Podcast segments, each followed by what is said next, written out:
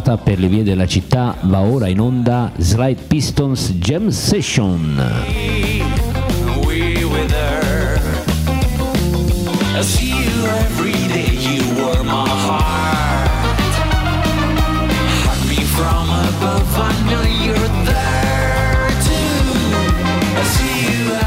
Every Le scorribande musicali dei due suonatori d'ottone Luciano Macchia e Raffaele Kohler, assecondate da artisti formidabili e straordinari.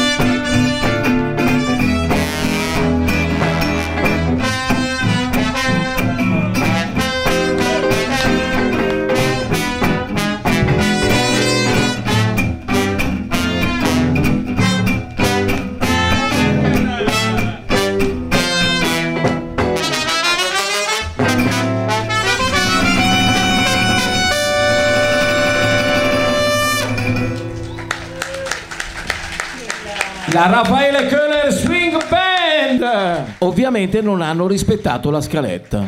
Ci doveva essere il sindaco, poi ci doveva essere il parroco e poi l'assessore che presentavano la serata.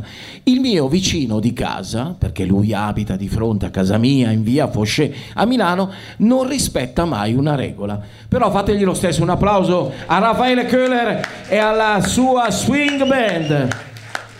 Purtroppo questa sera siamo qui per parlare di crimini, omicidi e persone pericolose, a causa di un libro che io ho scritto che si chiama Storia del giallo italiano. E io vi devo spiegare che ognuno di voi in sala si potrebbe trasformare in un assassino.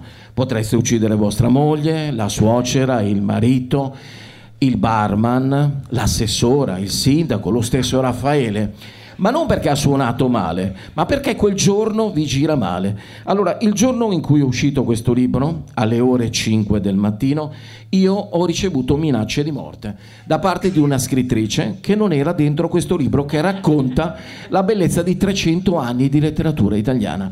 Mi ha detto che ero un maledetto, che ascoltavo solo la mia donna delle pulizie e che dovevo morire.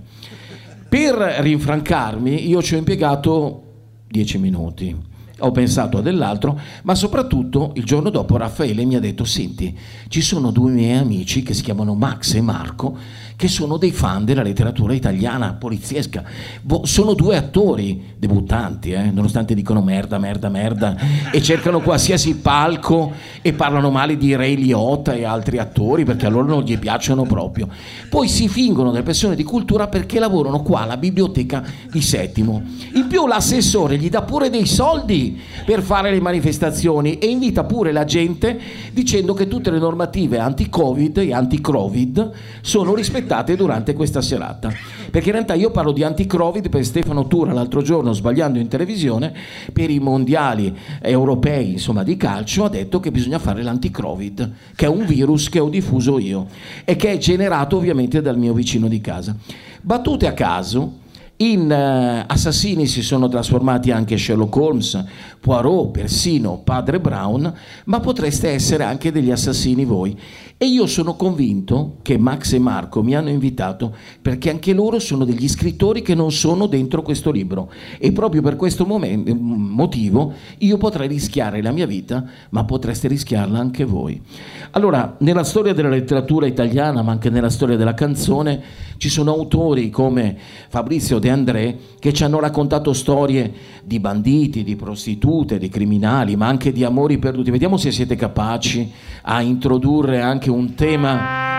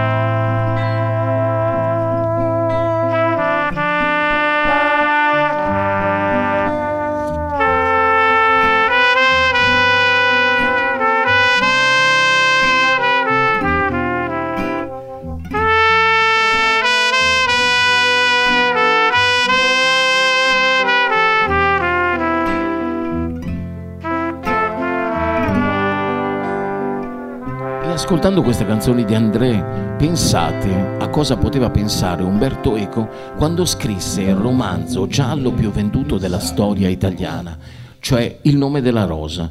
Lui era convinto di scrivere qualcos'altro, no? E diceva Ricordo che ho passato un anno intero senza scrivere un rigo.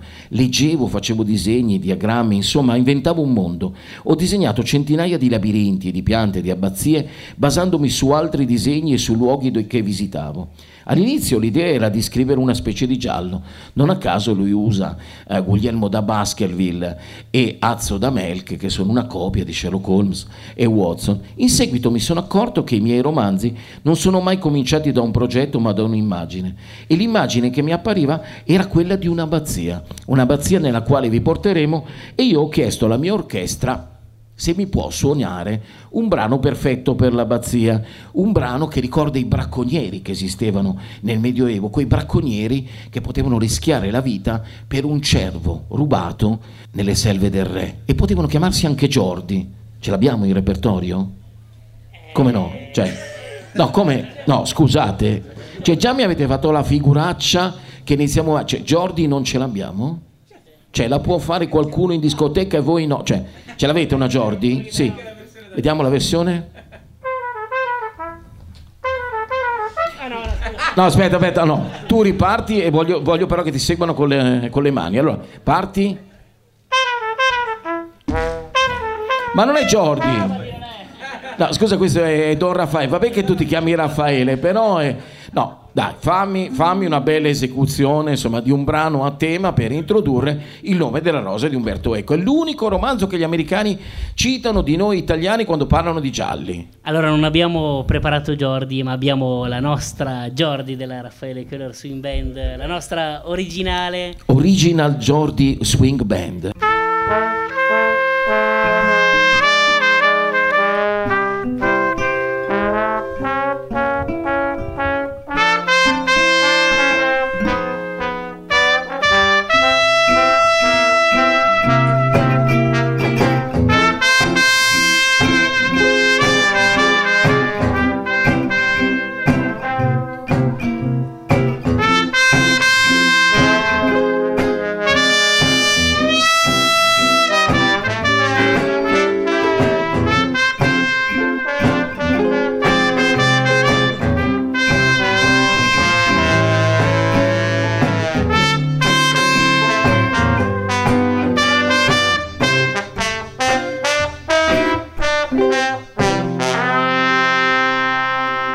Passiamo, dai. Li perdoniamo. Non chiamiamo il boia per tagliarvi la testa o impiccarvi in pubblico. E possiamo anche invitare un grande attore, cioè Max Di Landro, a leggere per noi. Fategli un applauso. È l'uomo che ci ha voluto qui questa sera e adesso ci vorrebbe cacciare dal palco. Però non sa quanto soffrirà nelle prossime ore, perché invece che una scaletta di 2 ore e 45 prevista saranno 8 ore. Neanche un concerto di Springsteen. Secondo giorno. Prima. Lo sciagurato incidente aveva sconvolto la vita della comunità. Il trambusto dovuto al ritrovamento del cadavere aveva interrotto l'ufficio sacro. L'abate aveva subito risospinto i monaci nel coro a pregare per l'anima del loro confratello. Le voci dei monaci erano rotte. Ci ponemmo in una situazione adatta per studiare la loro fisionomia, quando, secondo la liturgia, il cappuccio non era abbassato. Vedemmo subito il volto di Berengario, pallido, contratto, lucido di sudore. Il giorno precedente avevamo udito due mormorazioni sul suo conto, come di persona che avesse a che fare in modo particolare con Adelmo. E non era il fatto che i due coetanei fossero amici, ma il tono elusivo di coloro che avevano alluso a questa amicizia. Notammo accanto a lui Malachia, scuro, accigliato, impenetrabile. Accanto a Malachia altrettanto impenetrabile il volto del cieco Jorge.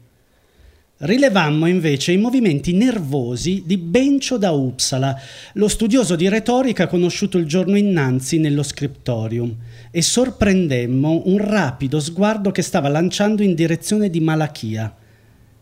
Bencio è nervoso. Berengario è spaventato, osservò Guglielmo. Occorrerà interrogarli subito. Perché? chiesi ingenuamente. Il nostro è un duro mestiere, disse Guglielmo. Duro mestiere quello dell'inquisitore. Bisogna battere sui più deboli e nel momento della loro maggiore debolezza. Infatti, appena finito l'ufficio, raggiungemmo Bencio, che si stava dirigendo alla biblioteca. Il giovane sembrò contrariato di sentirsi chiamare e accampò qualche debole pretesto. Pareva avere fretta di recarsi allo scriptorium, ma il mio maestro gli ricordò che stava svolgendo un'indagine per mandato dell'abate e lo condusse nel chiostro. Ci sedemmo sul parapetto interno, tra due colonne. Bencio attendeva che Guglielmo parlasse, guardando a tratti verso l'edificio. Allora, domandò Guglielmo, cosa si disse quel giorno che foste a discutere dei marginali a Diadelmo, tu, Berengario, Venanzio, Malachia e Jorge? Eh, Lo avete udito ieri? Jorge osservava che non è lecito ornare di immagini ridicole i libri che contengono la verità e Venanzio osservò che lo stesso Aristotele aveva parlato delle arguzie e dei giochi di parole come strumenti per scoprire meglio la verità e che pertanto il riso non doveva essere cosa cattiva se poteva farsi veicolo di verità. Jorge osservò che, per quanto ricordava, Aristotele aveva parlato di queste cose nel libro della poetica e a proposito delle metafore. Che già si trattava di due circostanze inquietanti. Primo perché il libro della poetica, rimasto ignoto al mondo cristiano per tanto tempo e forse per decreto divino, ci è arrivato attraverso i mori infedeli, ma è stato tradotto in latino da un amico dell'angelico dottor d'Aquino osservò Guglielmo. E quanto gli dissi io? fece Bencio subito rinfrancato. Io leggo male il greco e ho potuto avvicinare quel gran libro proprio attraverso la traduzione di Guglielmo di Mörbeche. Ecco, e quanto gli dissi io. Ma Jorge aggiunse che il secondo motivo di inquietudine è che in questo libro Aristotele parlasse della poesia, che è infima dottrina e che vive di figmenta. E Venanzio disse che anche i salmi sono opera di poesia e usano metafore. E Jorge si adirò perché disse che i salmi sono opera di ispirazione divina e usano metafore per trasmettere la verità, mentre le opere dei poeti pagani usano metafore per trasmettere la menzogna e a fini di mero diletto, cosa che molto mi offese. Perché? Perché io mi occupo di retorica e, e leggo molti poeti pagani e so, o meglio credo, che attraverso la loro parola si siano trasmesse anche verità naturali tercristiane. Insomma, a quel punto, se ricordo bene, Venanzio parlò di altri libri e Jorge si arrabbiò molto. Quali libri? Bencio esitò. Non ricordo. Cosa importa di quali libri si parlò? Importa molto, perché qui stiamo cercando di capire cosa sia avvenuto tra uomini che vivono tra i libri, coi libri, dei libri, e dunque anche la, la loro parola sui libri è importante. È vero, disse Bencio sorridendo per la prima volta e quasi illuminandosi in volto. Noi viviamo per i libri. Dolce missione in questo mondo dominato dal disordine e dalla decadenza. Ovviamente avete capito che questa dolce missione di vivere per i libri è quella dei bibliotecari, dei librai. Dentro al libro di Umberto Eco, per la poesia e per il riso raccontati da Aristotele si ammazza. E non è una questione qualsiasi. E Umberto Eco tratta di religione, ma anche di retorica, di psicologia, e racconta come in quel periodo anche ammettere che si potesse avere dell'ironia poteva essere pericoloso. Per cui io posso dirvi che sicuramente Max Di Landro non ricorda Sean Connery in nessun modo. Anche se voi avreste voluto avere Sean Connery, non potevamo evocarlo per questa sera, ma l'abbiamo sostituito con Max Di Landro. Se aveste chiesto a Umberto Eco qual era uno dei romanzi che ha cambiato la storia del noir e del nero in Italia, vi avrebbe citato I Beati Paoli di William Gault, al quale ha dedicato un bellissimo saggio. Una storia di una setta segreta in Sicilia, raccontata attraverso un romanzo di appendice, un foglietton, che ancora oggi ci spaventa. Avrei bisogno però per questo romanzo di un'atmosfera siciliana. Riuscite a ricreare un po' di Sicilia? Sì, anche, anche un po' meno, eh, un po', eh, cioè un po' più... Cioè, se no il povero Marco qua cosa ci legge? I Beati Paoli fanno paura, è una storia di vendetta, di morte. C'è una Sicilia vendicativa, vediamo un po' come la trasformiamo. Eravamo a Milazzo. Sono fuggito dalla galera. rompendo i ferri, buttandomi a nuoto.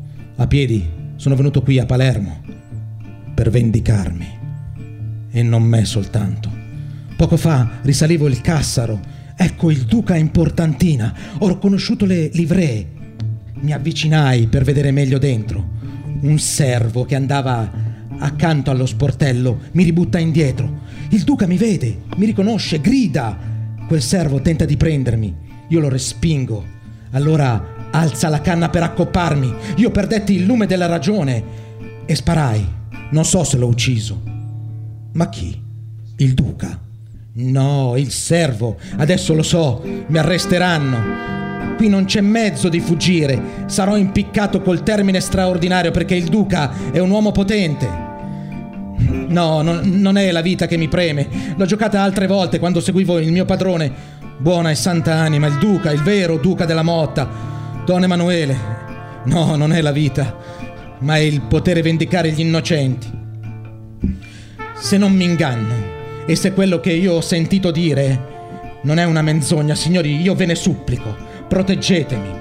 Forse non ve ne pentirete, Pote- potrete aiutarmi a compiere una grande opera di giustizia, ve ne scongiuro. Don Girolamo e il compagno si guardarono, non risposero subito né direttamente. Il devoto disse: Ma di che innocenti parli tu? Don Raimondo Albamonte non sarebbe duca della Motta se non avesse soppresso la duchessa, vedova, sua cognata e il nipote, l'erede legittimo. Un grido di stupore uscì dalla bocca di quei due. Ma tu che ne sai? Come puoi affermarlo? Andrea stese il braccio verso un crocefisso ritto sulla tavola fra due candelieri. Sì, lo so. So che chi fornì il veleno. Per questo mi volevano sopprimere, come fu soppresso un altro testimonio, la cameriera della duchessa. I due uomini mascherati si guardavano, sempre più stupiti a quella rivelazione che non si aspettavano.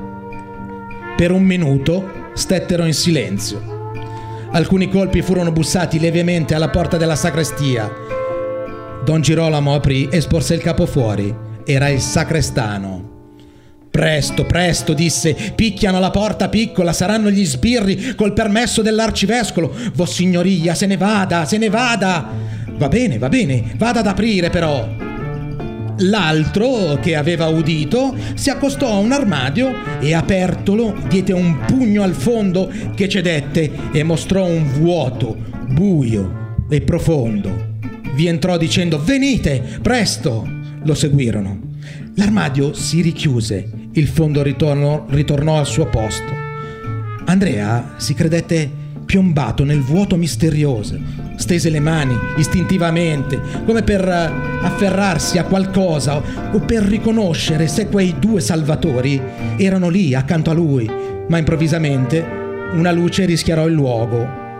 Quello che precedeva aveva acceso una lanterna che probabilmente stava in una piccola nicchia scavata nella parete. Su, andiamo percorrevano un corridoio scavato nel tufo, abbastanza alto perché un uomo di statura comune potesse passare senza urtare col capo. Le pareti madide tramandavano un, un odore forte, di umido, e dalla volta trapelava ogni tanto qualche goccia d'acqua fredda. Uno dietro l'altro, i loro passi si spegnevano nel terreno cedevole e attaccaticcio. Il corridoio scendeva giù, lievemente, ad un tratto si fermarono. L'uomo mascherato spense la lanterna e il buio li riavvolse. Andrea udì tre colpi battuti con le nocchie delle dita sopra una tavola, probabilmente una porta, e dopo quei tre colpi altri tre, ognuno dei quali seguito da un grattamento, come di un gatto che tenti di aprire. Un paletto scivolò cautamente negli anelli e un filo di luce si aprì lungo una parete. Delle voci bisbigliarono sommesse, rapide, brevi, e la porta si aprì interamente. Andrea si trovò in una stanza piccola, nuda, che riceveva luce da un'altra porta aperta in una stanza luminosa, ingombra di barili e di botti. Un ometto piccolo, grasso, col viso butterato e gli occhietti piccoli, neri, lucidi, come quelli di un topo, se ne stava lì, in disparte, col berretto in mano in attitudine rispettosa ma non servile. Zi Rosario, disse l'uomo che era andato innanzi e che aveva picchiato indicando Andrea, bisogna salvarlo. Va bene, vita per vita, come diciamo sempre. Mezza parola, protestò zi Rosario mettendosi una mano sul petto. L'uomo mascherato si voltò verso Andrea e gli disse Tu resta qui, starai sicuro, ci vedremo e poi parleremo. Addio. Andrea cercò di trattenerlo. Sì, signore, signore, almeno lasci che ringrazi Vossignoria. Ma l'altro gli fece segno di tacere e, seguito da Don Girolamo, entrò in un'altra stanza. Con un gesto rapido, entrambi si tolsero le maschere e uscirono in strada. Andrea domandò a zio Rosario: Ve ne prego, ditemi. Ma quello gli troncò la parola in bocca. Prima di tutto, imparate una parola. Che parola? Questa. E zio Rosario porse innanzi le labbra strette e le prese fra l'indice e il pollice della destra con un gesto significativo che voleva dire bisogna stare zitti, qualsiasi cosa vedete. Andrea capì arrossì di vergogna e mormorò scusate. Niente, amico, ora venite su, che vi farò stare come un papa.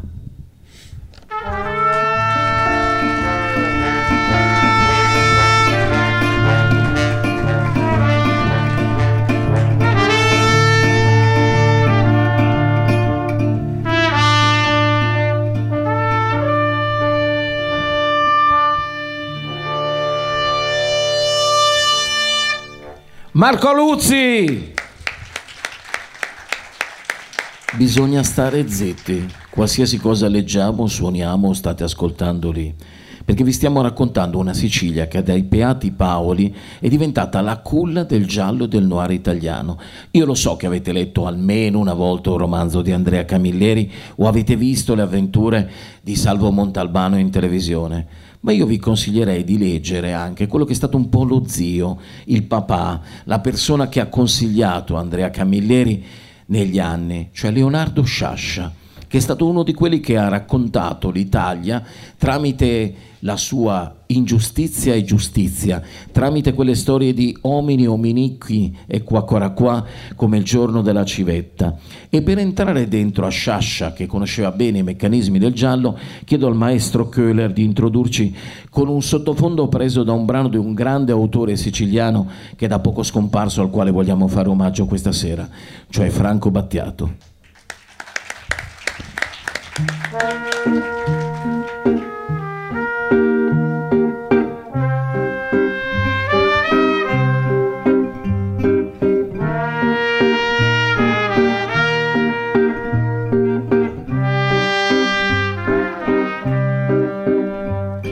Giallo è una sorta di gabbia entro la quale si possono dire tantissime cose, compresa la radiografia del mondo moderno.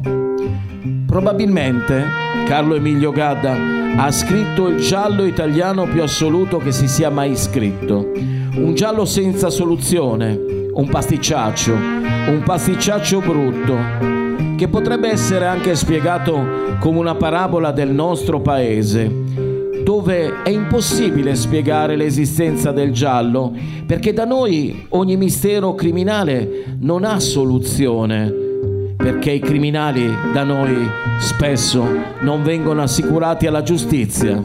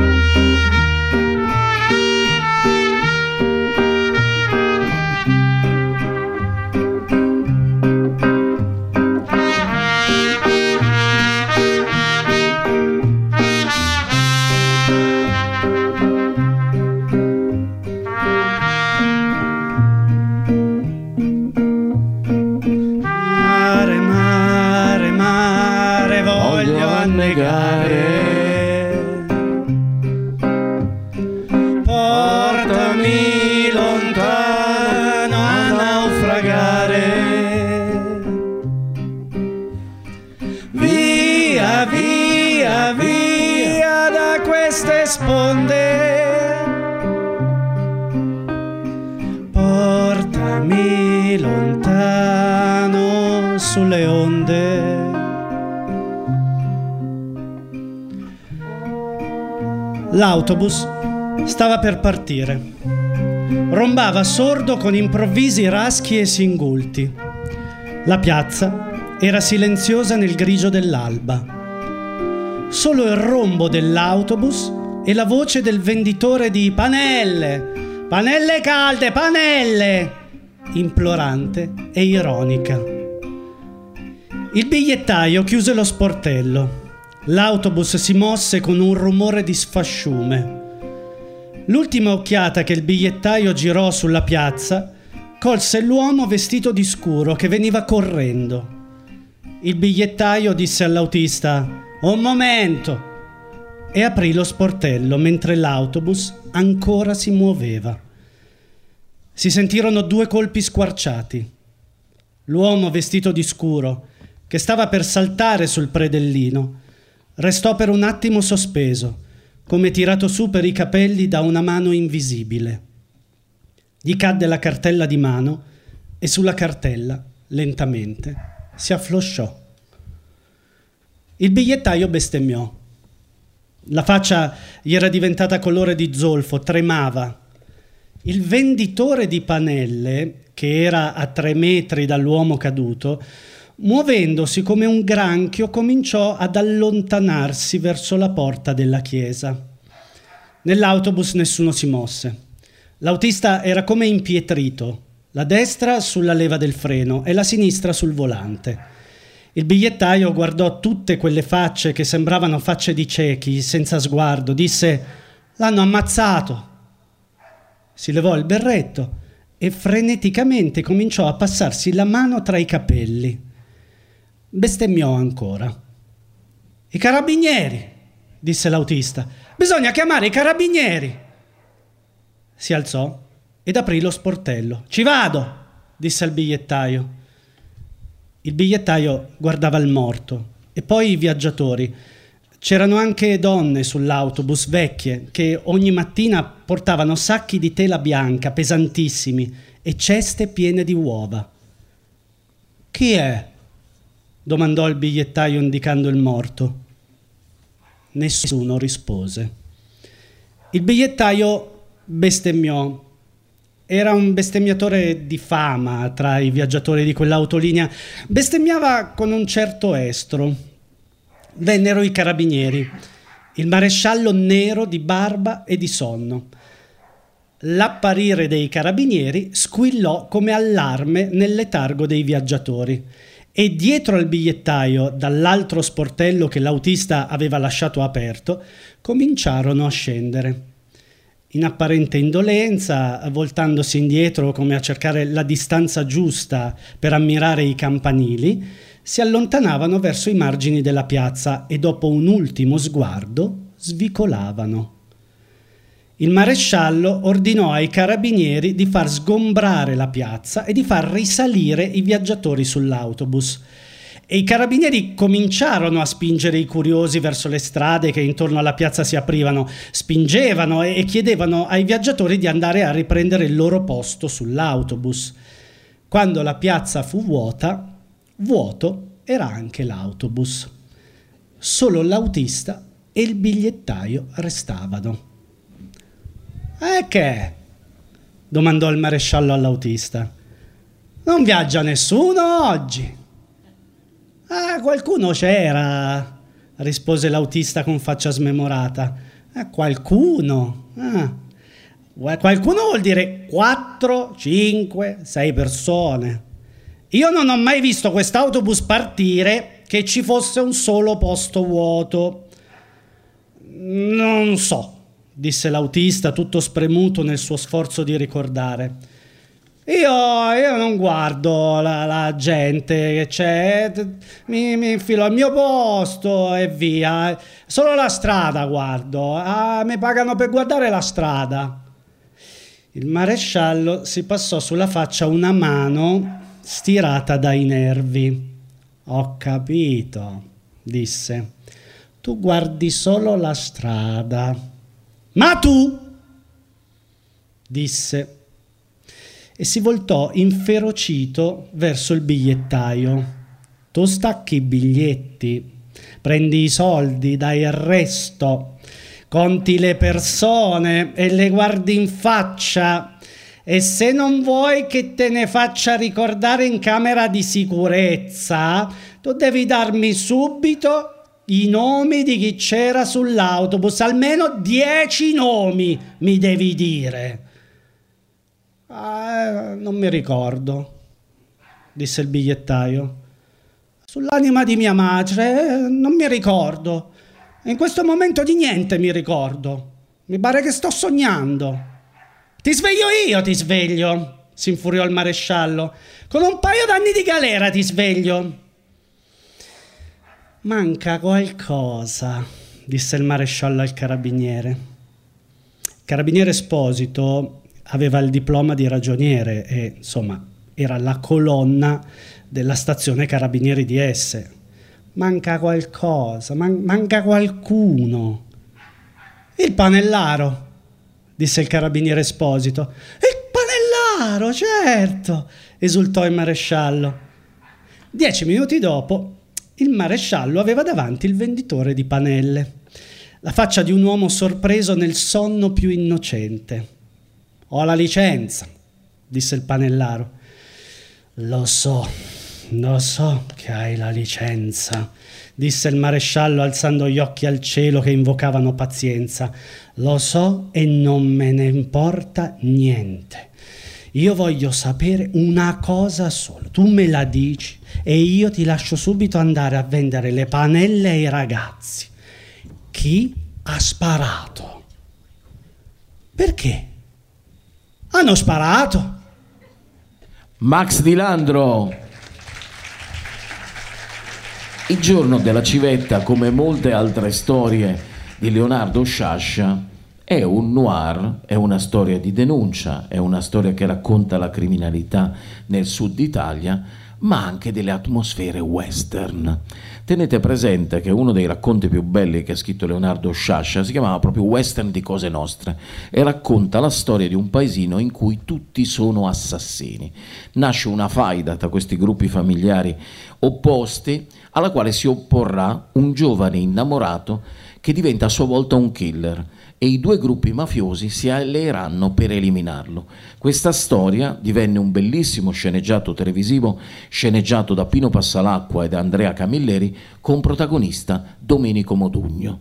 Ma ovviamente non aspettatevi che facciamo volare né qualsiasi altro pezzo di Modugno, anche se ci starebbe, ma vi dedichiamo un pezzo a un uomo che ha cambiato l'immaginario del West in tutto il mondo e che anche lui è scomparso quest'anno. Ennio Morricone, c'era una volta il West.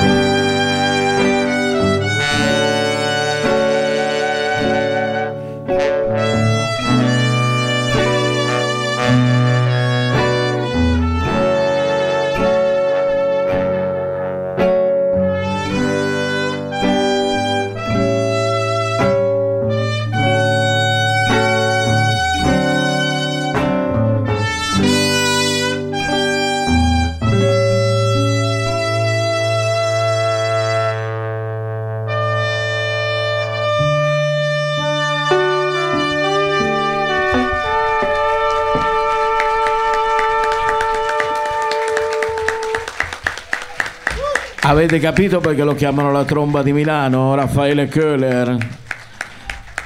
Allora dovete sapere che uno dei, più- dei momenti più emozionanti che abbiamo vissuto insieme durante il lockdown è stato proprio un concerto serale dopo le 6 di sera dove lui suonò tutte le arie del maestro Morricone per il nostro quartiere.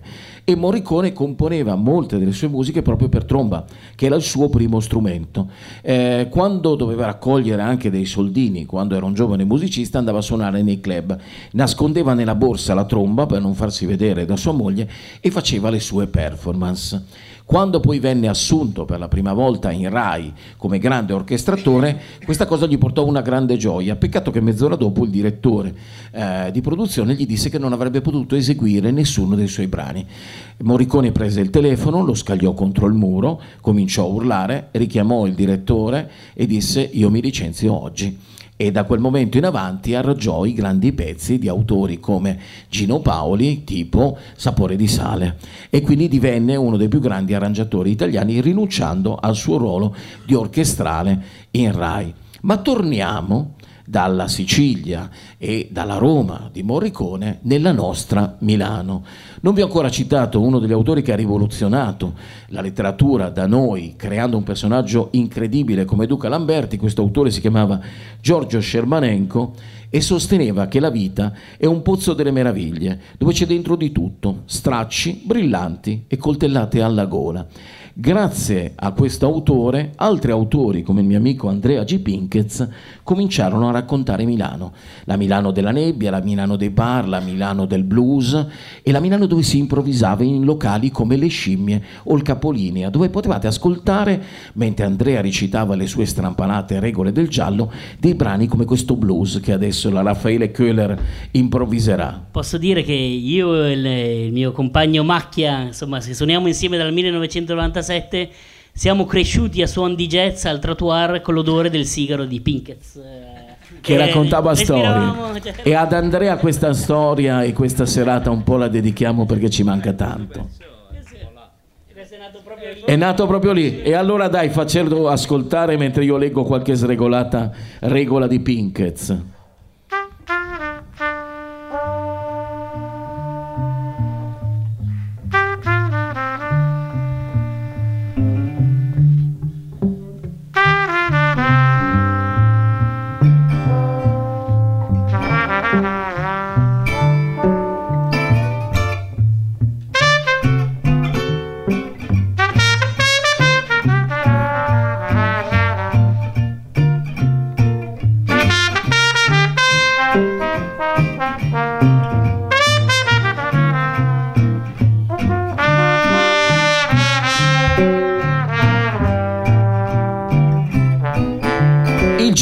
Raccontava Andrea, è un cavallo di Troia, un contenitore di persone che infiniti addurranno lutti agli achei, ma anche la scatola magica che custodisce atmosfere irripetibili.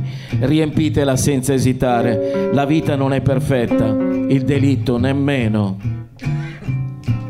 E se poi decidete di scrivere un giallo, tenete presente che non dovete avere regole, piuttosto un attiglio regolo massacrato che faccia il pesce in barile. Le regole frenano l'entusiasmo dello scrittore e di conseguenza anche quello del lettore. Del resto, persino Sherlock Holmes collaborava con gli irregolari di Becker Street.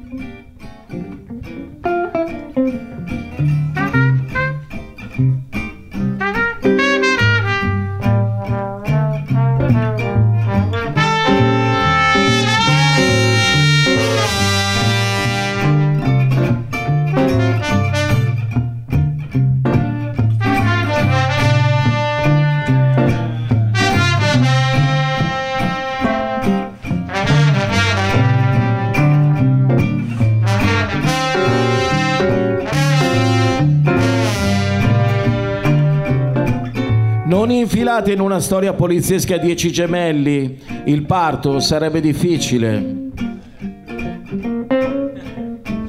Il detective deve avere caratteristiche umane contemporaneamente probabili e improbabili.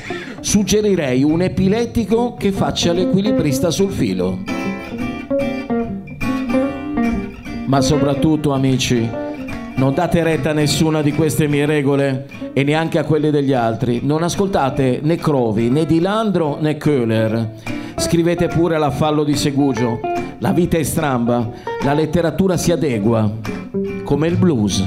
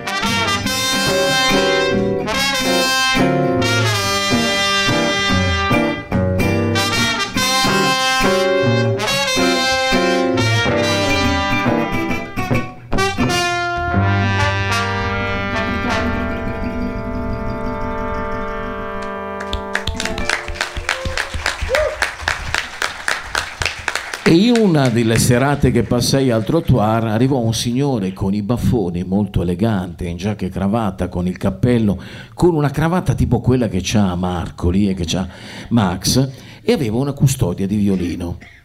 Ovviamente tutti guardavano il violino perché sapevano che era il solista del Mitra e si aspettavano che da questa custodia Luciano Lutring tirasse fuori il Mitra col quale aveva fatto alcune delle sue rapine. Ma come ci spiegò quella sera, bastava aprire la custodia, far vedere quello che c'era dentro e la gente gli consegnava i soldi. Come la prima volta che lui fece una rapina alla posta per pagare una bolletta della zia, lui aveva una pistola Bodeo messa dentro alla cintura, una pistola canadese la cassiera vide questa pistola, lui stava per pagare la bolletta e la signora invece gli diede indietro un sacco di soldi. Da quel momento questo ladro gentiluomo imparò in realtà a usare un altro tipo di modo per portare a, sa- a casa i soldi, cioè rapinare senza fare azioni moleste e soprattutto distribuendo i soldi che lui rubava a persone più povere di lui. Un giorno viene in radio a raccontarsi da me, è sempre elegante, è accompagnato da due bellissime gemelle che erano le sue figlie, era diventato, eh, dopo essere stato in carcere per tanti anni, uno scrittore ma anche un pittore di successo. Lo accompagnano le due gemelle e lui mi racconta una storia meravigliosa. Un giorno è inseguito nella zona del Piacentino dalla polizia e eh, abbandona la macchina davanti a un cimitero, entra dentro nel cimitero e praticamente riesce a far perdere le tracce perché si sdraia in un loculo, si sdraia nel loculo e praticamente dopo circa un'ora che lì la polizia gira per il cimitero, Luciano Lutrin si addormenta. Si addormenta e si sveglia molte ore dopo. Esce tutto sporco di calce dall'oculo, una signora stava mettendo i fiori al marito lì in basso e sviene perché ha visto davanti a sé il marito risuscitato. E noi questa sera, in qualche modo, Luciano, lo ricordiamo e lo risuscitiamo per voi grazie a una bellissima lettura improvvisata del nostro amico Marco. Un applauso. Allora, Luciano era un personaggio tipico milanese che parlava più o meno così. Era la vigilia di Natale e allora insieme alla mia Yvonne siamo andati come la tradizione vuole in galleria. Prima siamo andati alla messa in Duomo e poi in galleria. Era pieno di gente. A un certo momento la mia moglie si fionda davanti a una vetrina e rimane lì con gli occhi impalata, innamorata quasi. Allora io ci vado lì vicino e ci dico: Ehi, Yvonne, ma cosa c'è? Eh, sto guardando questa pelliccia. E io cominciai a guardare il manichino, sto stronzo, pezzo di gomma, senza cuore, senza anima, non poteva mica portare quella pelliccia, anzi la pelliccia la doveva portare mia moglie. E allora a un certo punto gli dico, ma te, preoccupes no, io conosco il padrone, è un mio amico, vedrai che ci farà un prezzo di, di, di favore. E lei mi guarda e mi dice, ma amore, ma un prezzo di favore, ma, ma questa qui è di Cincillà, la custa. Te preoccupes no. Adesso prendiamo la macchina, ti porto a casa, ti porto in piazza Napoli, te ciappeto un tassi e io torno qui in galleria a cercare il padrone perché sono sicuro che lui le chi. Te capì? Fai sci, come te disimi? E fece così. E allora lui cominciò a pensare, adesso io devo capire come fare. Allora faccio una bella spaccata. C'ho bisogno di rubare una macchina, una bella 1003 Alfa Romeo, perché quelle lì si rubavano bene, diceva. Allora la, la vede, parcheggia la sua 1009 e prende la 1003 e poi si apposta nei pressi della galleria. Ma i milanesi non andavano a casa, era la vigilia di Natale, continuavano a dire auguri, buon Natale, buon Natale. E a un certo punto mi, che gode la ura, pensavi, ma sti stronzi vanno a casa no? Eh, eh, insomma, io ho da fare, ho da portare a casa la pelliccia. A un certo punto, alle 5 di mattina, il rumore della gente cessò. Pres, presi la macchina ed andai a sbattere contro la vetrina che venne giù. Allora feci un salto come se fossi il Sandokan ed entrai dentro, presi il manichino, ma mi accorsi che a un certo momento io non la potevo tirare via la pelliccia con calma, non avevo tempo perché il vetrinista non era mica scemo, ci aveva messo tutti gli aghetti per dargli quelle belle pieghe per farla sembrare ancora più bella. E allora ho, ci ho dato un calcagnone al manichino, l'ho spaccato a metà e l'ho portata via. Intanto che sentivo la polizia arrivare, sono andato vicino a una fermata dell'ATM ho preso il manichino, piano piano ho staccato la pelliccia e ce l'ho piantato lì. E quando tornavo a casa mi veniva da ridere perché pensavo al prima, alla prima persona che sarebbe arrivata alla fermata dell'autobus e si sarebbe trovata lì il manichino. Salgo con la mia bella pelliccia, la mia Ivone era lì che dormiva e ce l'ho messa proprio dietro alle spalle, così che alla mattina poteva avere il suo gioiello preferito. Questo era l'Utring. Thank you.